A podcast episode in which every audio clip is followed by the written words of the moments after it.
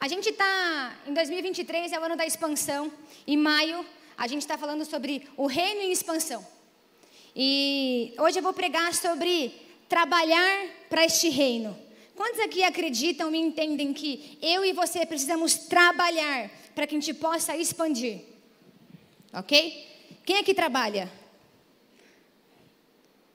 Quem não trabalha é aposentado, mas já trabalhou muito. Talvez você é uma mulher, uma mãe que você acha que não trabalha, mas você trabalha pra caramba, se a sua função é ficar em casa e cuidar do seu lar e dos seus filhos.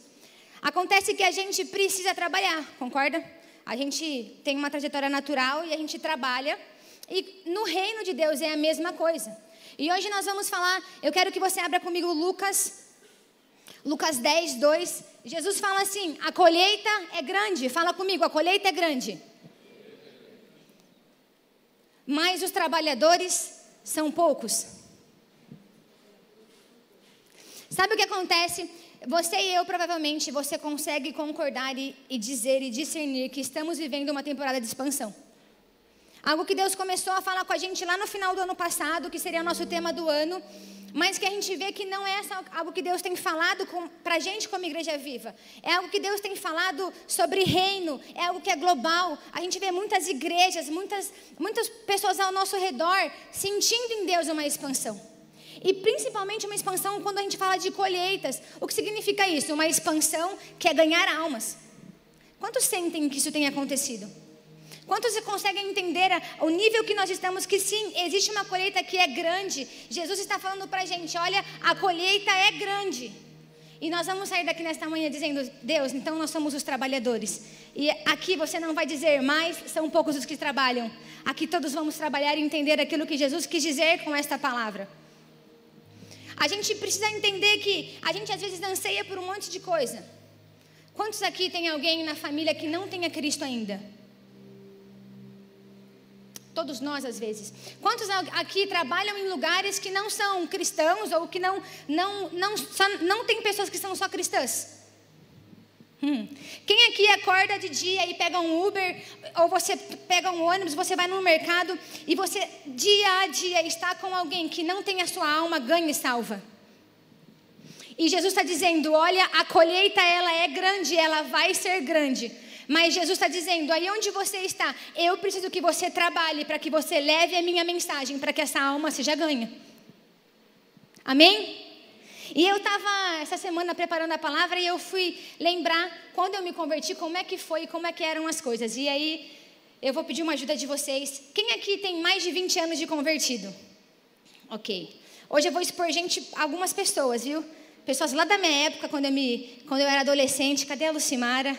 Eu falei de manhã que a Lucimara, ah, ela foi lá no fundo. Achei que ela ia foi embora para não pagar esse mico. Mas eu me converti, eu tinha 12 anos de idade. E eu fui lembrar e resgatar como que eu me converti. A gente, na minha família, é meu pai e minha mãe, são quatro filhos. E a gente morava lá na Vila Industrial, num apartamento. A gente mudou para uma casa, lá na Nova Campinas.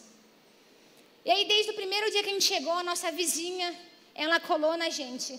E de fato, ela foi uma mulher que ela trabalhou intensamente para a colheita que estava ao redor dela, que era a nossa família. Sabe quando o crente, ele cisma com uma coisa, ele vai até o fim?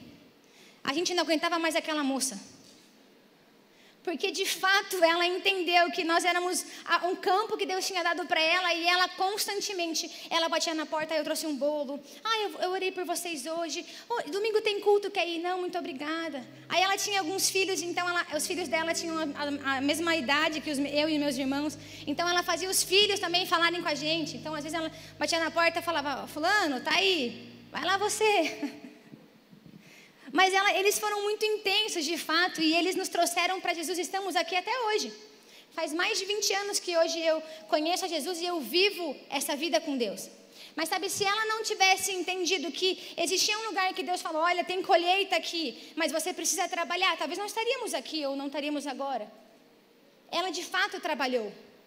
E aí eu lembro que com 12 anos, então, eu fui para a igreja e eu estava na adolescência. E na época, há 20 anos atrás, gente, não tinha as coisas que tem hoje. Não era tão moderno, não tinha o palco que tem hoje. As igrejas não eram pretas, não tinha iluminação. Tinha bateria, que já era um avanço. E eu achava linda a igreja, que era um palco grande e o louvor eram muitas pessoas, tinham muitos instrumentos, era alegre, tinha muitas vozes. E depois eu saía e eu ia lá para a escola dominical e eu achava o máximo, porque tinha caderninho, liçãozinha, é, era super legal. E eu estava resgatando aqui um pouquinho como é que eu fui, de fato, despertada desde o começo da minha salvação a despertar esse ganho de alma para o próximo. Então, é, antigamente, a nossa adoração era um pouco diferente. E não tem problema como é a adoração hoje, tudo bem? Não tem problema. Viva hoje, fica tranquilo, vocês não vão precisar subir no palco hoje e cantar uma música diferente. Mas era muito diferente o nosso culto. E talvez a gente precisa voltar a resgatar um pouquinho uma essência de entender de fato um, um espírito, um senso evangelista que nós devemos ter e despertar aqui dentro. Porque nada que nós fazemos aqui dentro, nada que nós fazemos como igreja, pode ser algo que é individual. Tudo que, que a gente faz tem que ser algo que é missional. Então, eu recebo algo de Deus, Deus fala comigo, Deus me capacita mas não para em mim. Então, eu vou. Gente, vou cantar um pouquinho aqui, mas eu vou só. Quem, quem me ajuda aqui, tá? Como que era na minha adolescência o meu louvor? Eu ia lá no, nos, nos Kings Kids, a gente ia na rua fazer evangelismo, fazia teatro, a gente viajava, ou no mesmo no culto. A gente cantava no louvor assim, ó. Vou lançar a minha rede ao mar. Quem lembra dessa? Muitas, tantas que eu não poderei, almas como as areias do mar. E essa daqui, Cristo move as montanhas e tem essa daqui, ó. Eu comecei com as mais novas, tá? Agora eu vou pegar pesado. A alegria está.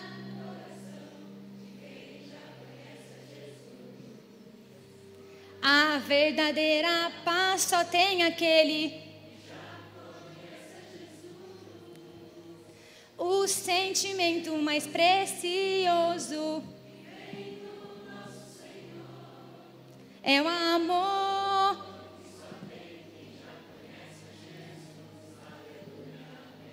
Então eu saía domingo, sábado, e eu entrava no carro cantando, e eu ia em casa e cantava: Cristo move as montanhas. Eu ia para a minha escola dizendo: Vou lançar a minha rede ao mar. Quem está entendendo o que eu estou querendo dizer?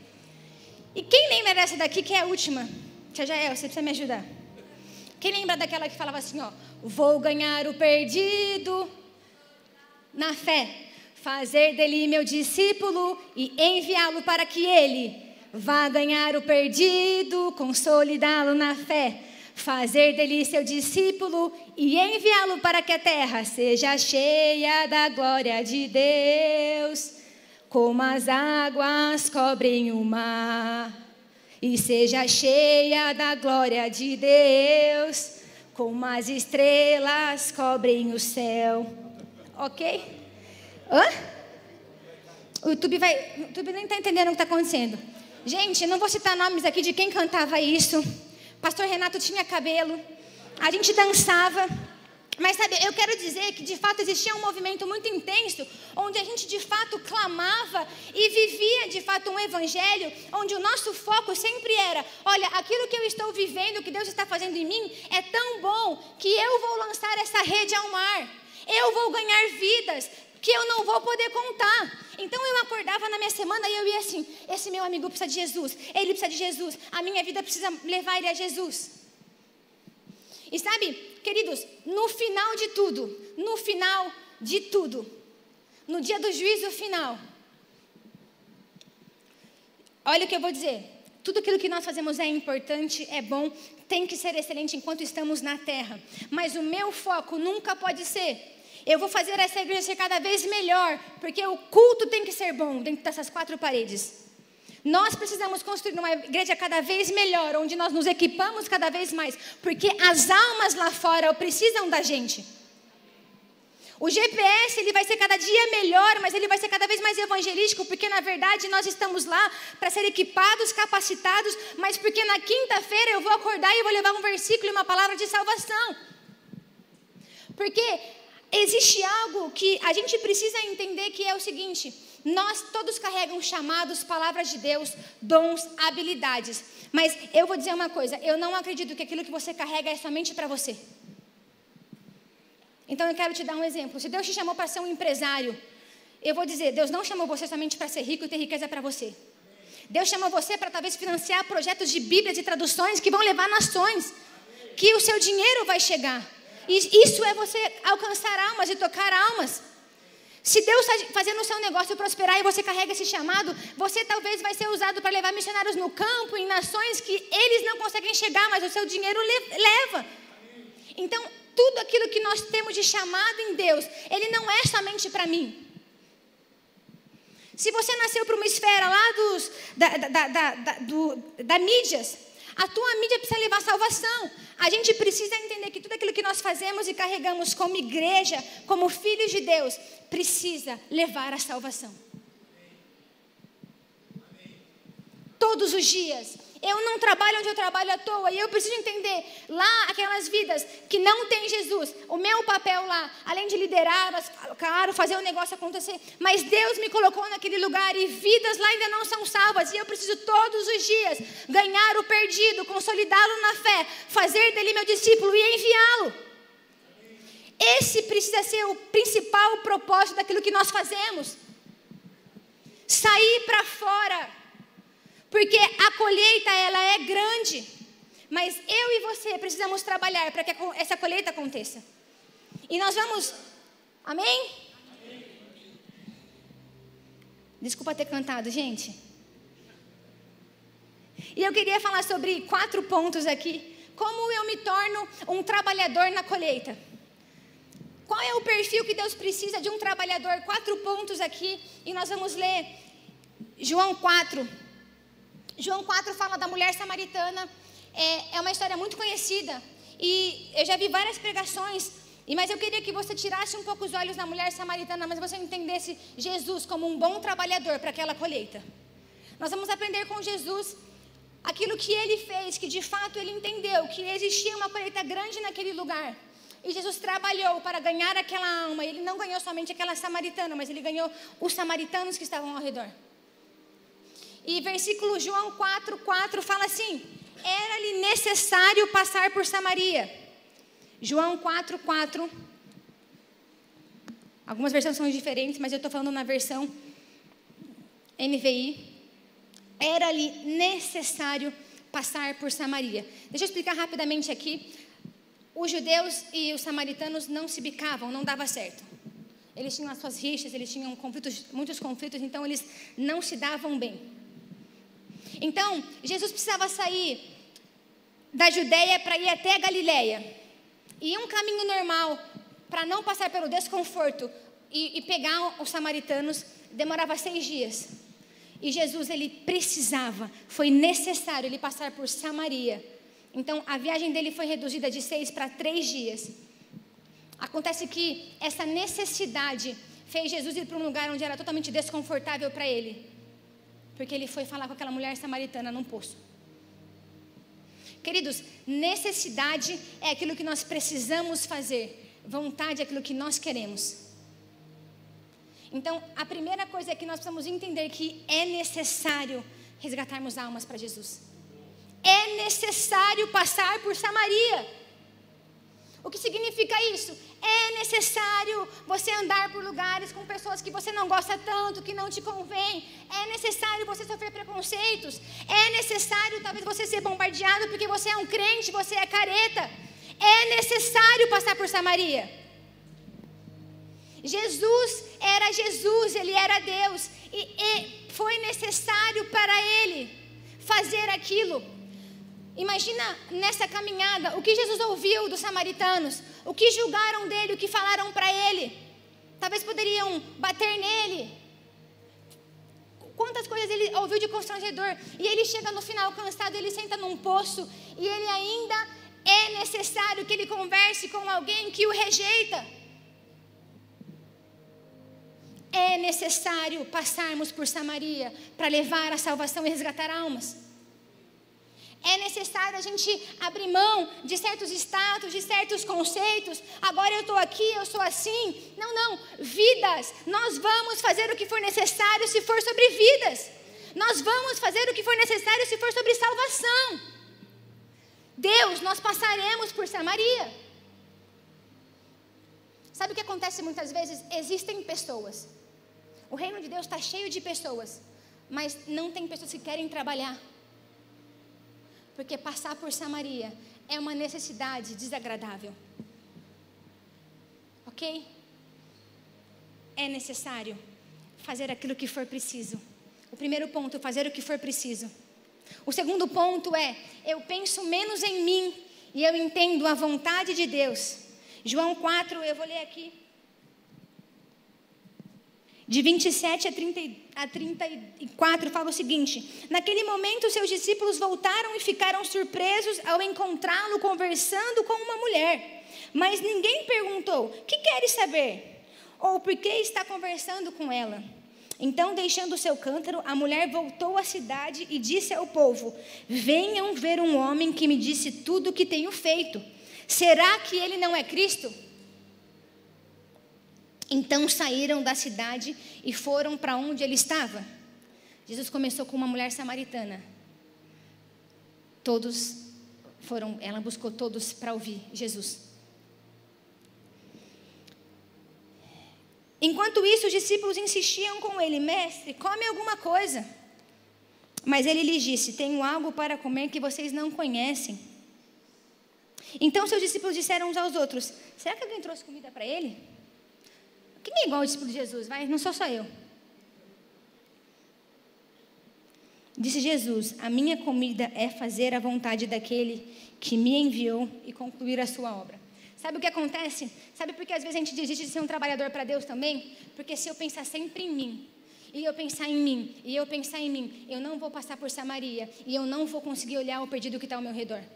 Queridos, pensa na oportunidade que aqueles discípulos perderam. Eles estão andando com o mestre, eles estão andando com aquele que está dizendo para eles: Eu sou o Messias, eu cheguei. E a Bíblia diz que aqueles discípulos ficaram surpresos. Você concorda que nós, como seguidores de Jesus, e aqueles discípulos, eles deveriam colar em Jesus e falar assim: galera, vem cá, é mais uma coisa que ele está fazendo, é mais uma coisa que ele está nos ensinando. Não, os discípulos estão preocupados naquilo que eles vão comer. Os discípulos, eles abrem a mão daquilo que Jesus está fazendo, que é ganhar uma alma. Eles abrem mão, eles se distraem com coisas que são naturais.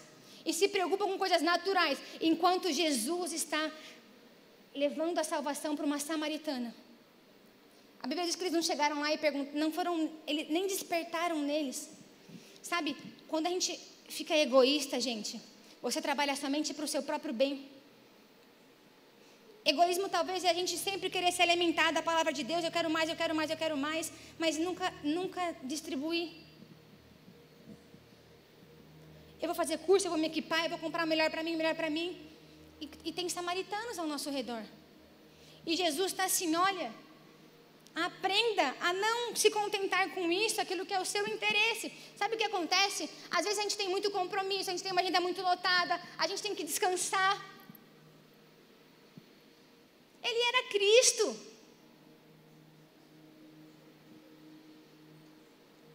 E Jesus ele quer ensinar para a gente, olha, trabalhar para mim, entender que a colheita ela é grande, muitas vezes significa abre mão desse conforto que você quer agora. Olha, abre mão desse status. Abre um pouco mão da situação que você está vivendo. Fica sem comer uma refeição. Mas olha para vidas. E se a gente não entender que em alguns momentos o trabalhar para Deus, o trabalhar para essa colheita que está grande, vai exigir da gente se anular. Vai exigir da gente como igreja, muitas vezes, se anular. E a gente precisa entrar num lugar onde aquilo que nos contenta é dizer: a vontade de Deus é que eu ganhe almas. Mais do que isso daqui, mais do que o meu bem-estar, mais do que o meu descanso, Mais do que a minha fome e a minha sede, vidas importam para Jesus.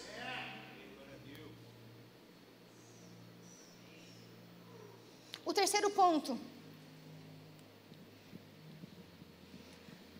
Como eu me torno um trabalhador na colheita? Terceiro ponto, muito importante, eu carrego a visão da colheita. Fala comigo, visão.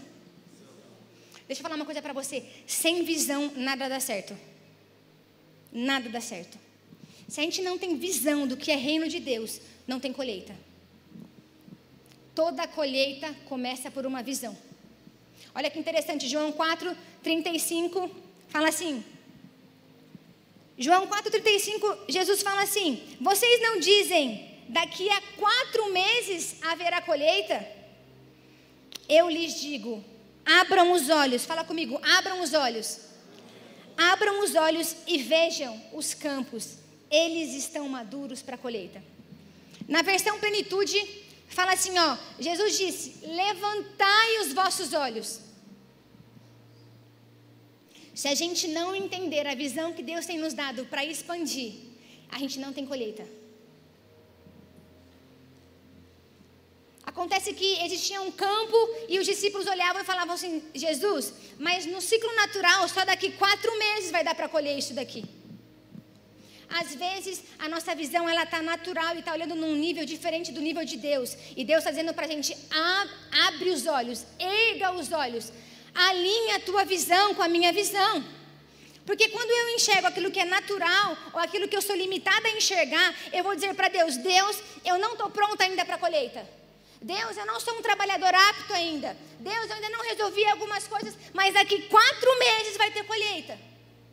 Mas Deus está falando para gente assim: ó, olha, levanta o teu olho e olha no lugar certo olha aquilo que eu estou olhando. Porque quando Deus fala, olha para onde eu olho, enxerga aquilo que eu enxergo, Ele diz: os campos já estão maduros.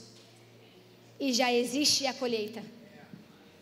Igreja, é hoje, é agora. Não tem quatro meses. Visão. Jesus ele leva aqueles discípulos e ele desperta. Erga os seus olhos. Os discípulos estavam olhando para baixo, para o lugar errado. Nós, sabe o que significa isso? E Jesus fala assim: olha, os campos, eles já estão maduros. Quando um fruto está maduro, o que você faz? Puxa e come, certo? Quando a colheita está pronta, o que você faz? Colhe. Quando passa do maduro, o que acontece? Perde. Gente, cabe a nós carregar visão da colheita que Deus tem nos dado para o agora e dizer: Jesus, me faz olhar com os teus olhos, com olhos erguidos, olhos que vão além dos meus, para que eu entenda onde o Senhor tem me dado um campo que está maduro. Porque nós não queremos perder o tempo da colheita. Quem são os seus campos? O seu campo é o seu trabalho, as pessoas que estão lá no seu trabalho, as pessoas da sua família para quem você precisa olhar e deixar de dizer: olha, esse campo está maduro. Faça. Leve a minha mensagem. Visão. Se a gente não está conectado com aquilo que Jesus está vendo, eu não enxergo a colheita. Se eu não vejo como meu pai vê, se eu estou olhando para distrações, eu estou dizendo: Deus, não chegou o tempo ainda. E quantos aqui concordam que talvez a gente sempre vai achar que o tempo nunca chegou? E o último ponto é que como eu me torno um trabalhador na colheita, o último ponto é eu cumpro a minha missão. Sabe quando você é contratado para trabalhar numa empresa ou quando você é chamado para ser um voluntário aqui na Igreja Viva ou para trabalhar no ministério, você tem uma missão. Você sabe pelo qual você foi chamado, você sabe aquilo que você tem que entregar, aquilo que você tem que fazer. A nossa maior missão aqui na terra é proclamar o Evangelho. A nossa primeira missão, a nossa primeira condição aqui na terra é proclamar o Evangelho. Isso é ser um trabalhador que cumpre a missão. Qualquer coisa fora disso foge do propósito. Nós fomos chamados por Deus, convocados por Deus, e aquilo que Deus fez em mim Assim como eu contei lá no começo, aquela mensagem da salvação que eu recebi, e a igreja e aquele DNA o dia a dia me levaram a entender o que aconteceu comigo, e eu quis, eu quis contar para todo mundo aquilo.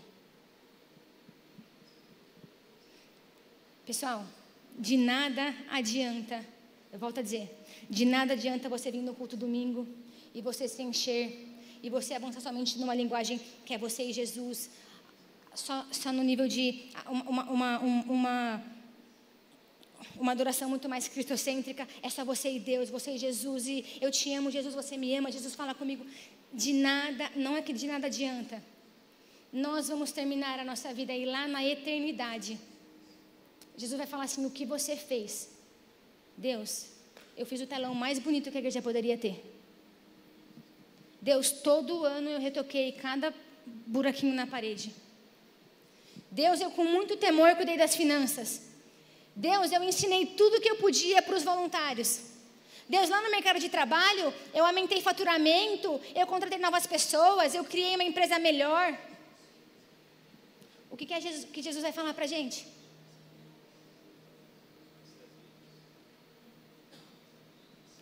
Nada disso importa.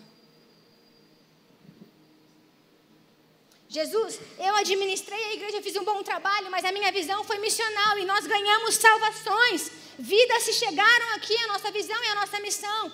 Ok. Jesus, eu revolucionei o mercado de trabalho e eu criei tais métodos, mas Jesus, o teu reino foi junto. E 10, 100, 50 mil pessoas levaram, é, conheceram, conheceram você a nossa principal missão aqui na terra, o nosso trabalho, o nosso, o, o, a função que Deus nos dá no reino é trabalhar para que a colheita seja feita. Então, hoje Jesus está falando para a gente: olha, veja os campos, eles estão prontos, eles estão maduros, vão colher isso. A gente precisa acordar segunda-feira e falar assim: escuta, cara, o reino está próximo. Arrependam-se. Arrependam-se porque ele está voltando. Sabe, não dá para cantar Maranata. Dá para cantar e nós cantamos, mas eu quero dizer, não dá para cantar Maranata se eu não tiver um entendimento que muitos ainda não conhecem Maranata. Não dá para eu estar feliz se eu não estou de fato tendo uma semana, um dia onde eu estou olhando para as pessoas, onde eu estou levando salvação para elas. Sabe, eu, eu, a linha aqui da Viva, do que o pastor Renato comentou, eu também exerço um, um, um trabalho lá no mercado, lá fora, fora assim, fora da igreja. E eu tenho um cargo alto nessa empresa, então eu tenho o maior cargo depois dos proprietários dessa empresa. Eu sou uma diretora executiva lá. Então eu tenho que trabalhar com muitos tipos de pessoas. Pessoas que trabalham na cozinha, pessoas que são é, é, coordenadores, pessoas que trabalham no escritório. Eu trabalho com grandes empresários. Então eu, eu constantemente estou com pessoas ao meu redor, eu estou cercada. E todos os dias, constantemente, eu falo, Jesus, como é que eu vou trazer expansão? Como é que eu vou colher aqui dentro? Então, todos os dias, todas as semanas eu falo, nós vamos orar. Deus vai dar direção. Nós começamos o ano e eu estava lá trabalhando e eles estavam cochichando entre eles assim que eles queriam começar a ler a Bíblia, aprender a ler a Bíblia esse ano. E eu estava lá trabalhando, eu dei um pulo da cadeira, eu falei, o que, que vocês estão conversando? Ah, a gente quer ler a Bíblia. Mas eles falaram assim, a gente nem pediu ajuda para você, porque como você já faz isso faz tempo, você sabe mais que a gente, né? Eu falei, não. Eu falei, eu vou ajudar vocês. Ele, eu, me dá dois dias. E aí eu fui na livraria, numa livraria, e eu comprei uma Bíblia 365 para cada um deles. Custou quase 100 reais uma Bíblia.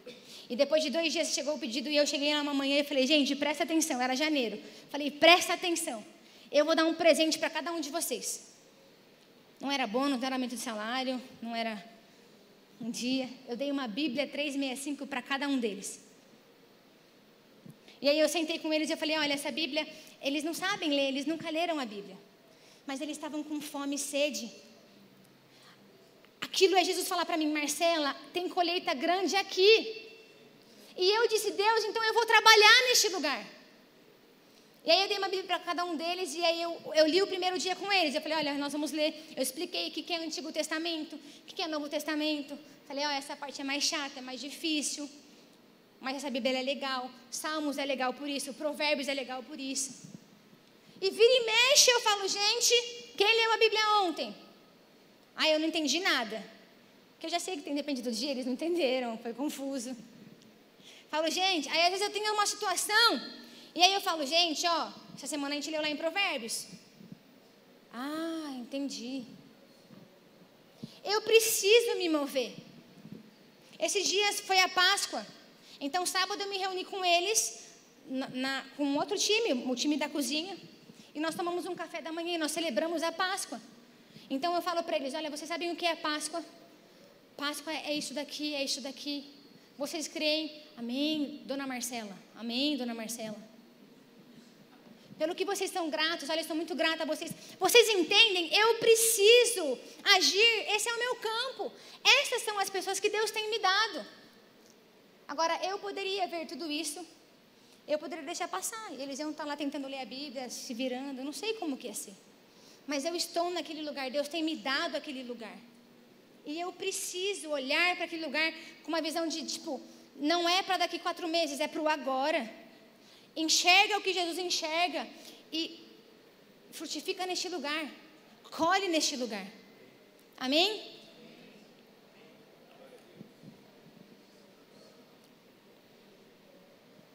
Quando a gente cumpre a nossa missão. Olha o que Jesus fez. Jesus ele resgatou a vida daquela mulher. Queridos, quando nós somos usados por Deus para a colheita, a gente resgata vidas das trevas.